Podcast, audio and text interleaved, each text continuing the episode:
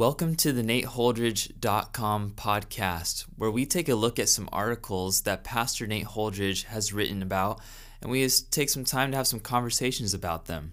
Today, we're getting into one of the articles that Pastor Nate has written towards parents entitled Six Supracultural Biblical Parenting Principles. Let's get into it.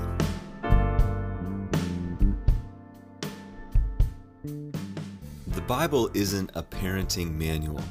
Some direct statements about parenting exist, but there's no book of first parentonians. In other words, while the Bible has much to say to parents, much of it is indirect. The Bible chronicles God's redemptive plan for all mankind. It isn't cluttered with culturally temporary admonitions to parents. What the Bible is full of, however, are principles that apply to all cultures. Here, we'll dig into a few of these timeless, supracultural truths. No matter what stage of parenting you're currently in, these truths are for you.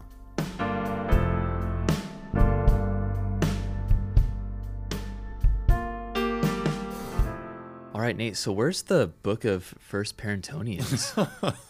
where where can I find that? Is that in Maccabees or something like that? You liked that one. I love that. That was so good. It just rolls off the tongue. I think it just sounds good too. I've been looking for it. I know, Can't man. find it. It's somewhere out there, maybe. I don't know. Hey, man, this article was awesome. I love how you outlined six different biblical parenting principles. And I love that you called them supracultural. And before I even just try to even give like a half explanation of that, could you just No, take a moment and give us? I would love if you just like just took the lid off of it a little Okay. bit. So there are things in the Bible that you know you have to, especially in the Old Testament, but also in the New Testament at times, where you have to before you can get an application out of it for yourself, you have to do the work of finding out what the culture that was receiving it for the first time would have heard, how they would have understand it, what they were what, what understood it, what they were up against. Um, and so some of those exhortations would vary, you know, from culture to culture. So yeah. like the extreme uh, example that I used of that uh, comes from uh, Paul's writing to the Corinthian church when he talks about the head coverings for the women in the church there. And, you know, the interpreter has to do just so much work when you're teaching that passage Yeah, it's true. because Paul even you know in the way he writes about it he even gives room for the cultural um, thing to be there by saying you know that we have to judge in the Lord ourselves right. on this matter so you know the you have to go back into you know history and you know is there any extra biblical writing about this head coverings thing? What was the situation in corinth? You know so you do all this work to discover maybe like some prostitution connected to Right.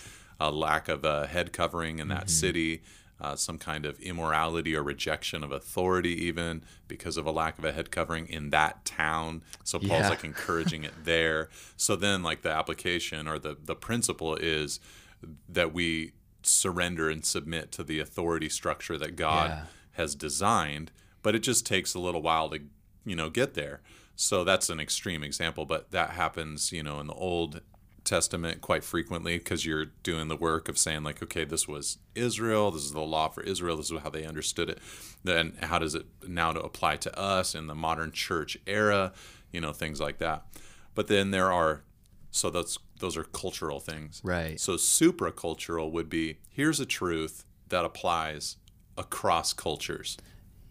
And that we then take into our culture and say, how do I live this out now in the culture hmm. that I'm living in? So, Yeah. like, you know, trust God. That's a supracultural principle. As God's people, we're called to trust Him. And then the question, though, in all the different continents and all the different countries of the world is what does it look like for me right here to hmm. trust the Lord in this, Yeah. you know, context, this situation? So that's what I mean. It's it's like a tr- it's it's uh, something from the Bible that it just explodes and breaks through all Right. cultures, and you know is just uh, there's no cultural interpretive work necessary to get to the bottom baseline of what's being said. So cool. And in this article, you gave six of those, which you alluded to the first one that you mentioned, which was um, trust. And you can speak a little more to that if you like. I really loved how you kind of talked about fear in contrast to trust within parenting. Can you allude to that a little bit? What does that look like for a parent? Yeah, so we've been talking for a few minutes now. We haven't even really talked about parents. But yeah, you know, I think one of the biggest struggles for for us as parents is man, it's scary. Huh. It's really scary. And you know, you you fall into this fear of thinking that every single thing I do has embedded within it massive repercussions. Right. Hmm. Good or bad, you know? So like a crossword, you know, I'm grumpy or whatever and we just like think like, oh man, our kid's going to be in therapy when they're older because of the way I just, hmm. you know, behaved.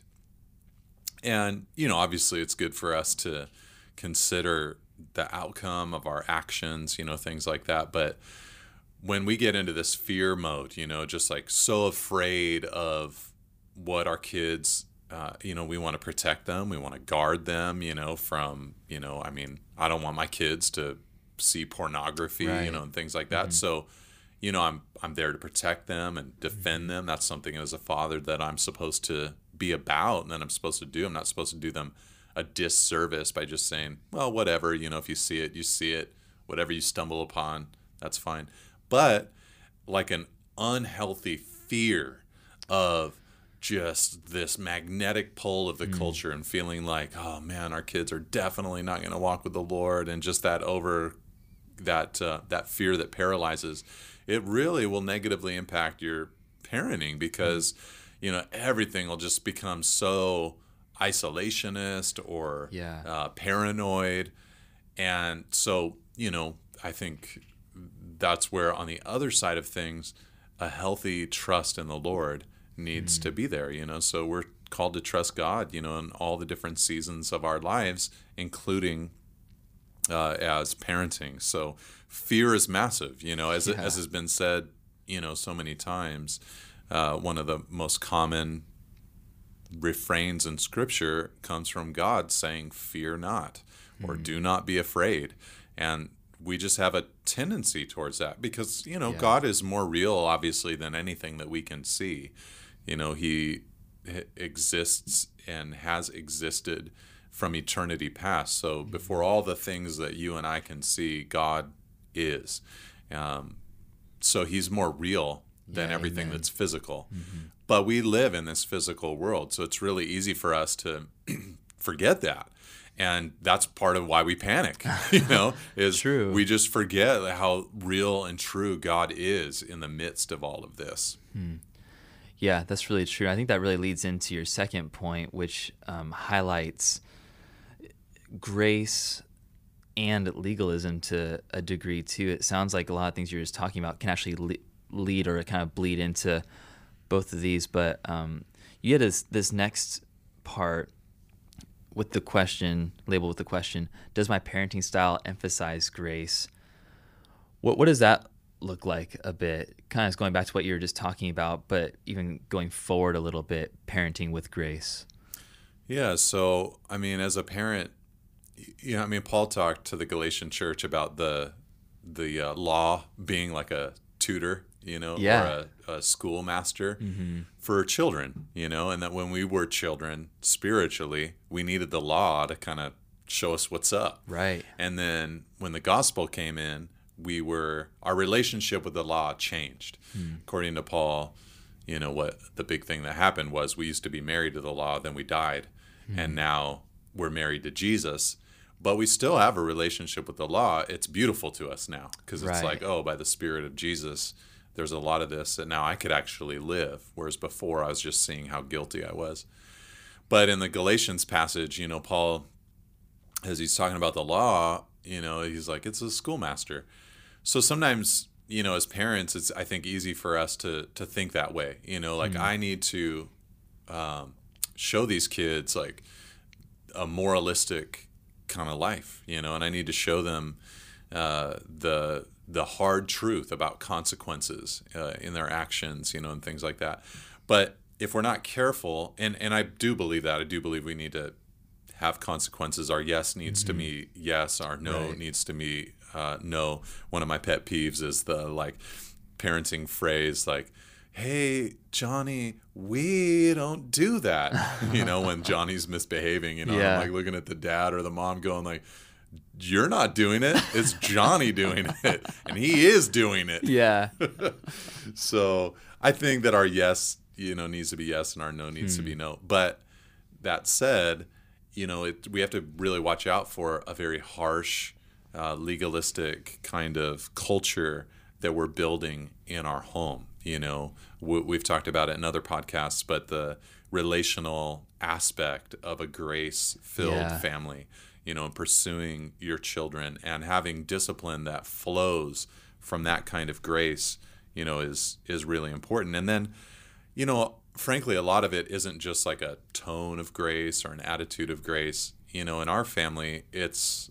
a lot of times discussion about mm-hmm. grace because you know what our kids are discovering as the you know as every child grows what they discover is they have a will to do but not the power to perform it's wow, the romans yeah. 7 thing you know they're they're discovering like man i want to be obedient and i yeah. and i and i wish i didn't do this you know in, in a yeah. lot of ways maybe not all the time but you know in general like i, I want to do that i want to do a good job but i'm feeling so weak i don't know why you know when my sibling talked to me like that it just drove me nuts you know and it, they yeah. got under my skin and i got so angry. Of course this is not how they would talk to you as a, as a you know parent. They're just saying in their own you know childlike terms. Yeah. But in those moments it's an opportunity to teach your kids about grace and to teach them about like the renewing power of the spirit and what jesus can do and like forgiving you of those tendencies but also helping you see those tendencies, knowing that God loves you in the midst of those tendencies, and that as you walk with the Lord, He wants to, by His Spirit, help you to overcome those tendencies, which, you know, obviously, you know, a lot of kids are going to discover that like deeper, intimate kind of relationship with the mm-hmm. Lord as they get l- older. And maybe when they're, you know, seven or eight or nine years old, they'll have a relationship with the Lord, but it might not be as you know personal and strong and intimate of course, as yeah. hopefully it will be when they're in their teenage years and then you know beyond into their adult life. You know, so trying to show them the the forgiveness, the the uh, mercy of God, mm. the grace of God, and the the empowering grace of God to help us through our weaknesses and tendencies, I think, is really important. Yeah, that's wonderful. That first truth of trusting God that He is in control. He can guide children in that kind of way through parenting. And that second one about really emphasizing grace. And I, I love what you said in here too, just to, in reference to grace and legalism, that, you know, a lot of legalism can produce rebellion within our kids, but grace can really free uh, children to um, produce life in their lives. Yeah, totally. I mean, we have to obviously be careful with, you know, any statement like that because, you know, kids can rebel against grace too. Right, right. You know, so sometimes I've talked to parents who, you know, feel like, what did we do wrong? You know, our child rebelled, were we were too legalistic yeah. or something like that? And it's like, ah, I watched your parenting. I'm pretty sure that you weren't a legalistic hmm. person. You know, I think that you were a great parent, you know, but these kids have a decision to make. But definitely, you know, how can we deny that? That a, an over legalistic, rigid, non relational, um, where the, you know, forgiveness and acceptance is not lived out in the home. Yeah. How can we deny that that would be a lot of times a turnoff for mm-hmm. a kid that's growing up in that kind of environment, you know, because that's more like a Pharisaical kind of environment. True. And, you know, nobody likes the Pharisees. yeah, true. Nate, I really love this next one. And I just got to tell you, um, whenever we talk about rest, so you're talking about cultivating rest mm-hmm. within your Does parenting. my parenting style cultivate rest? Right. and I remember um, I was just talking with somebody the other day parents who I really respect, not my own parents, but parents I really respect. And I was talking about the Sabbath and how my wife and I try to cultivate rest in our lives by trying to practice some kind of Sabbath within our week, having a day where we rest Totally. and reflect. Yeah. And they were saying, they're like, oh, well, it's good you don't have kids right now. Because once you have kids, just out the window. just totally out the window. Just soak it up while you can. True. But what's so cool is that this is actually a main, like one of the main points that you make within the six truths. Can you speak to that a little bit about what that looks like within a parenting style? Yeah, it's one of the things that's so beautiful about the Lord inviting us into his Sabbath rest mm. in Christ, you know, because like your friends just shared with you, uh, yeah, you know, when you're a, a parent and your kids are, especially when their lives begin to develop and they start having activities, different things that they're Yeah. doing, you know, it really doesn't feel super restful on a Saturday to go to like two soccer games and a softball game and, you know, a play practice or something like that. These aren't things that feel super restful. Yeah. Um, so it's it's good to know that really the rest is found within the heart. And you know, in my family, we still try to uh, defend and protect that literal day as much as we possibly can. Um, and for us, it, it is at this point, at least at the time we're recording this, that Saturday kind of slot because you know, with church on uh, with the church on Sunday, it's a it's a 6 a.m. to 9 p.m. you know kind Yeah, of thing on Sunday. on. So it's a great work day. It's my favorite work day of the week. You know, so it's not a real restful day. You know, for the family. Um, but we're talking about something more than hours. You know, Right. a literal 24 hour you know period of time or something like that, or even 12 hours. I think what we're talking about is pacing and balance. Hmm. Yeah. You know, within life. It's good. And you know, we we can see that from scripture. We're called to be a people who have that rhythm, who have that pacing. You know, Jesus looked at his disciples and said, "Come away and rest a while." You know, God from the very beginning, you know, that seventh day rested from all his work, obviously without any fatigue, but that's what he did. Um, he established that for Israel. You know, it's been a constant message of God. You know, don't get overly burdened with the work and the toil and the sweat. Like life is hard enough by itself. Set aside time. Set aside time to just be with me and to just rest and to do nothing, you know. And so I think when we think about it just in our mm, our culture, so that's the super cultural Right, thing. When we think about it in our culture, you know, I just think about all the things that parents can commit themselves to and commit their children to. And you can easily be, let your schedule become just totally overrun where you basically have a stressed out family.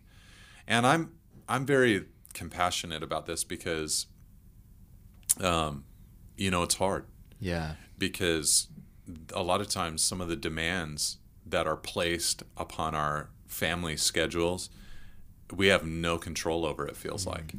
You know if your workplace you know demands a certain amount of output and hours if your you know s- kids school program demands a certain amount of output and hours you know if you're a dual income family you know these are things that sometimes are outside of our control. But there are things that are sometimes within our control you know so like for instance one way that people destroy their rest a lot of times is by overcommitting financially hmm. and wanting more and bigger. And you know sometimes it's so much better to have a little with rest than to have a lot with toil. Hmm. And so, you know, sometimes we have to make de- hard decisions to kind of scale back. Hmm.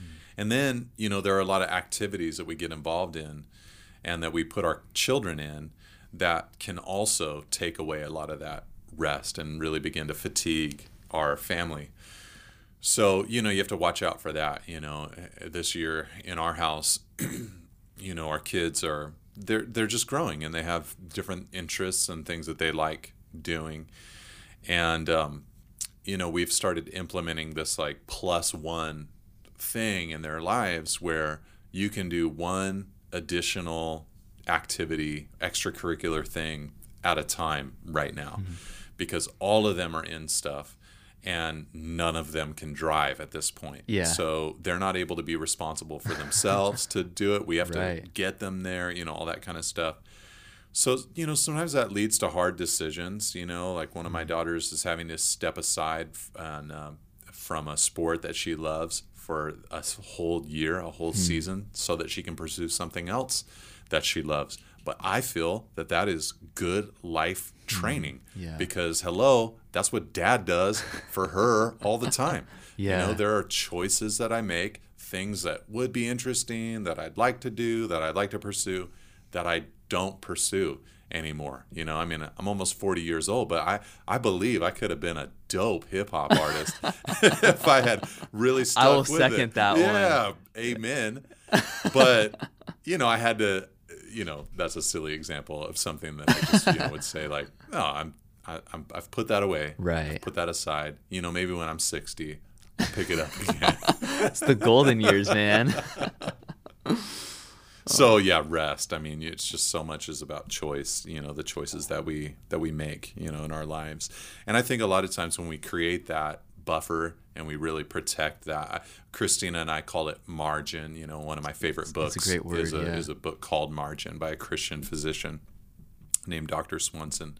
But um, when you know we talk about margin, what we're talking about is just like let's not fill every nook and cranny of our life and schedule with stuff because honestly the most enjoyable, beautiful times of our lives usually come in the margin. Wow. You know, times yeah. we're just chilling, being together as a family. You know, that wasn't on the schedule. It wasn't a thing that, you know, we, uh, you know, I mean, sometimes it is on the schedule to be honest, but that's cool. You know, we yeah. just scheduling that margin has been helpful to us. Yeah, that's beautiful. And what the world will not cultivate this. I know it's so true. That's the thing. You know, mm-hmm. they just it's like there's always something to take every part of your life, you know? Yeah, it takes some real conscious decision making and teamwork for that one, I assume. Big time. Well, this is kind of shifting gears a little bit. It's almost going kind of back to grace and legalism within parenting. But the next super cultural thing you, that you mention is um, does my parenting style teach obedience? So you list out a couple things here. Can you kind of walk us through that a little bit too? What does that look like for a parent? Yeah, I tried to. The reason I put this one in here is because um, sometimes I think when we think about teaching our children obedience, we think about the Ephesians 6 1, children obey your parents in the Lord, and the Colossians 3 20, where he repeats it, children obey your parents in everything.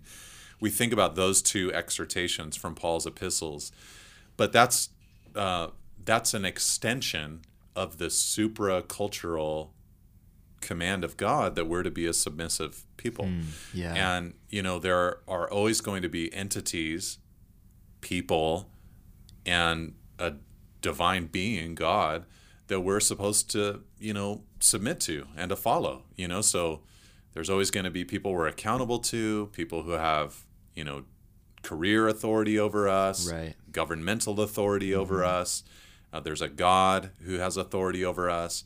In marriage, when when we become married, if we if we marry, we'll have you know the authority of our spouse operating in our lives.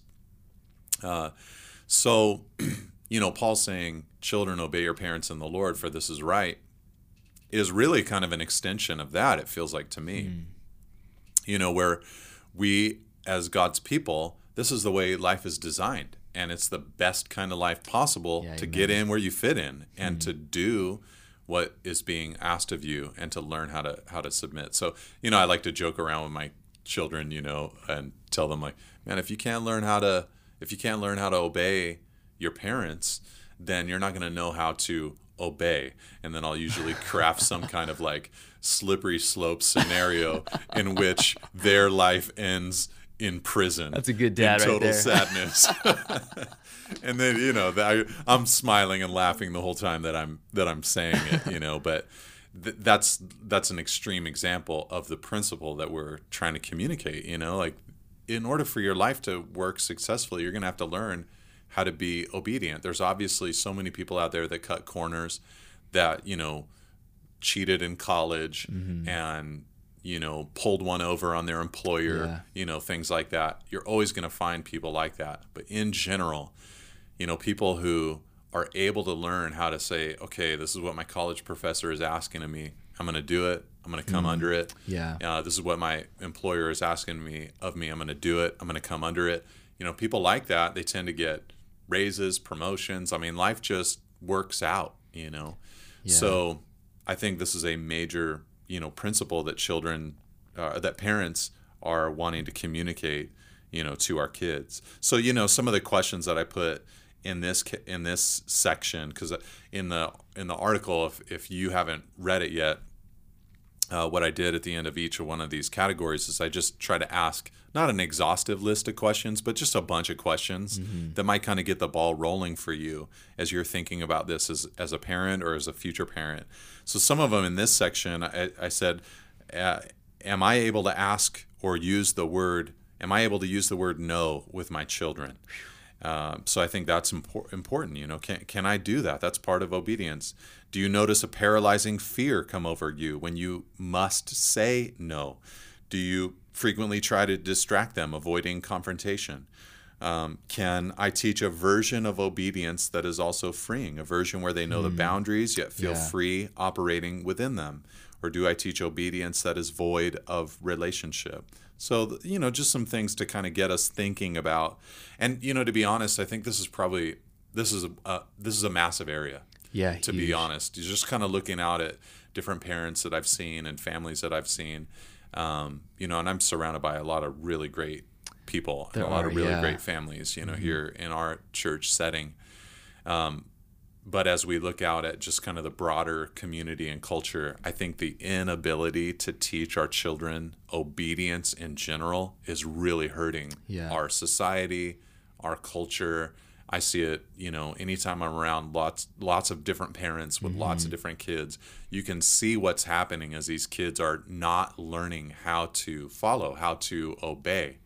Um, it's just it it handicaps everything. It just slows everything. So this is huge. huge. I know what you mean. It's a really big conversation, but thanks for kind of taking the time to give some just like context and even those questions. I think, man, if we can just kind of take those ourselves and think those through a bit, that is some. That's a great area for us to just kind of consider and bring before the Lord what that looks like in our parenting styles. Okay, two more.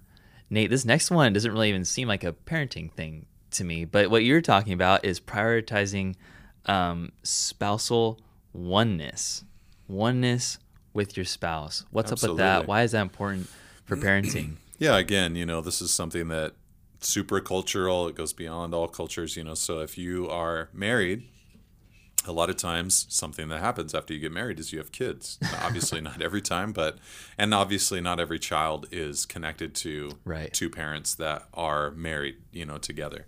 So there's a lot of single parents out there, and then remarriages, you know, things like that. But Right. you know, when two people come together and they make that covenant with each other, a lot of times children flow from that mm-hmm. relationship. And that order of events is indicative of the way God feels about it. Wow, yeah. He looks at your marriage and he says, This is first. This is primary. He says to Adam and Eve, he repeats all throughout the New Testament, and the two shall become one flesh. And when your kid is born, it's not three that are one flesh or two children, four that are one flesh. That's not the way that it works. Hmm. They are your flesh and blood, they're part of your family.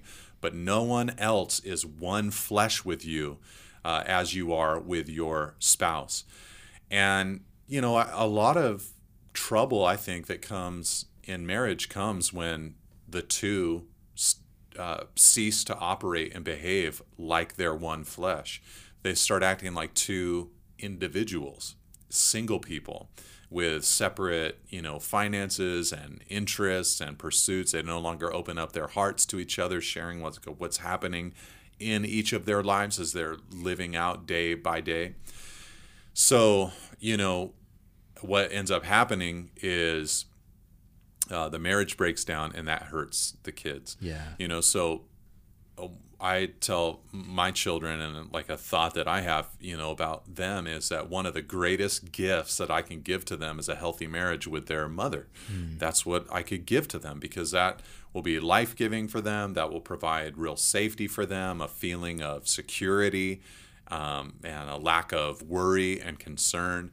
So, you know, when I wave goodbye to them to go on a date with their mom, you know, it's like, Asta, you know, you, later, like I'm, I'm I gonna pour into her, and Mm-hmm. this is gonna be a blessing for you, and I don't feel bad about it for a second, you know, because you need this, you know, and sometimes when they're younger, you know, now that my kids are a little bit older, so you know they're like pushing me out the door.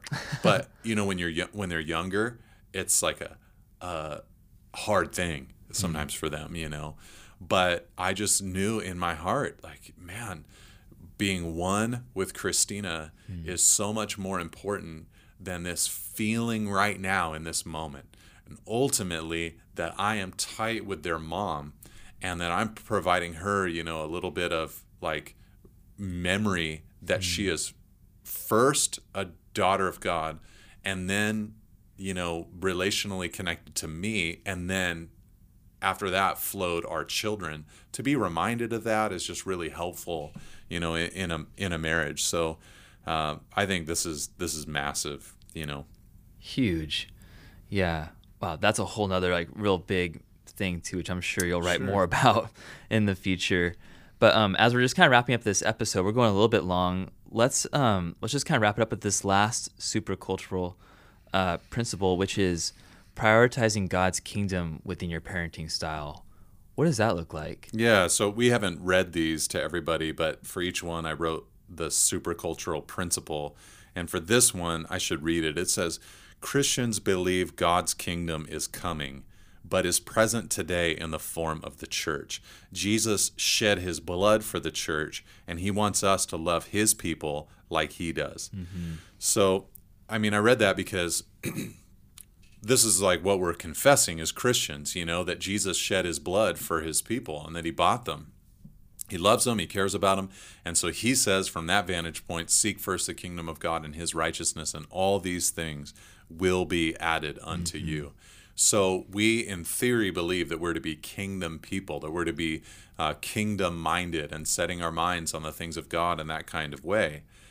It's very easy, though, for us as parents to create an environment uh, for our children where they might come away with the belief that, that the the all important community that they are a part of is their family and then maybe like their school or their extended family, something like that. And I think it's really important for us to, with our actions, communicate to our children that the kingdom of God, the body of Christ, is in a in the in a different kind of way than our family is important as our community. That we have a church community that is Yeah, also amen. has this huge weight and uh, and influence in our lives. So you know that takes. I mean, that's a big part of why the rest thing is Right. you know an important principle because it's you can say you know that you're a uh, you know kingdom person, but it, honestly, it takes time. It takes scheduling. It takes commitment. It takes energy. You know, I mean, it's it's uh, it's one thing when you're single to get hop in your you know Civic and go to your small group, and it's a totally different thing to hop in your Odyssey with your family of five and go to your life group. You know, it's like it's just it's it's a lot more work, a lot Yeah. more energy, you know, that's expended. So it takes a real commitment to be a, a kingdom person.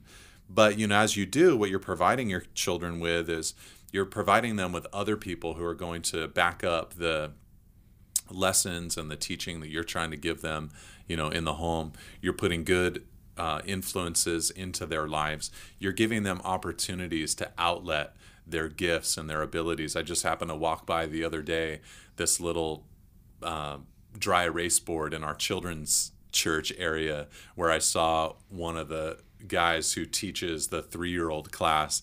And then I saw the name of his helper and as the name of my second daughter. And she's there, you know, at that 11 o'clock service, you know, working and serving, you know, and, and that's such a neat like opportunity for these kids Yeah. to be able to have is learning how to give. And, you know, they don't always do it perfectly, but, you know, as they're learning these things over time, it's just so helpful to their Yeah. faith.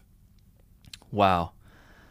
Powerful. So that's six super cultural principles, truths for parenting in 34 minutes. We we got through it. You got through it. Dude, this is like such a, a big post, you know, and, and um, after I put it up online, one of the pastors here, he said, you know, hey man, I, I think it might be a good idea for you to just release that one point at a time because it's just, it's bigger. And I, I'm really thankful for you helping me with this podcast because this is part of my heart for all of you that are listening is um, you know, I realize some of the stuff that that I'm writing is not really like bloggy in the sense that it's you know 600 words and you know five points and easily scannable. So it's fun to be able to talk about it, Oh, and kind yeah. of flesh it out a little bit more, since it's a little more like an ebook almost. Yeah, it's so good. times. So thanks, man.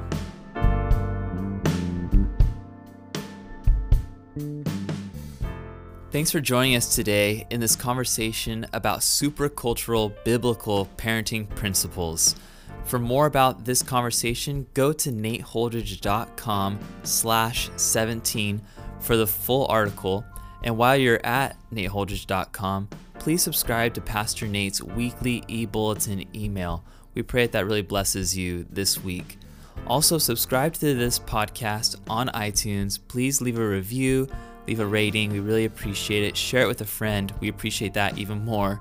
And also follow up with Nate and follow his ministry on Twitter at nholdridge and also at calvary.com for Nate's teachings. Until next time, God bless you guys. We'll see you soon.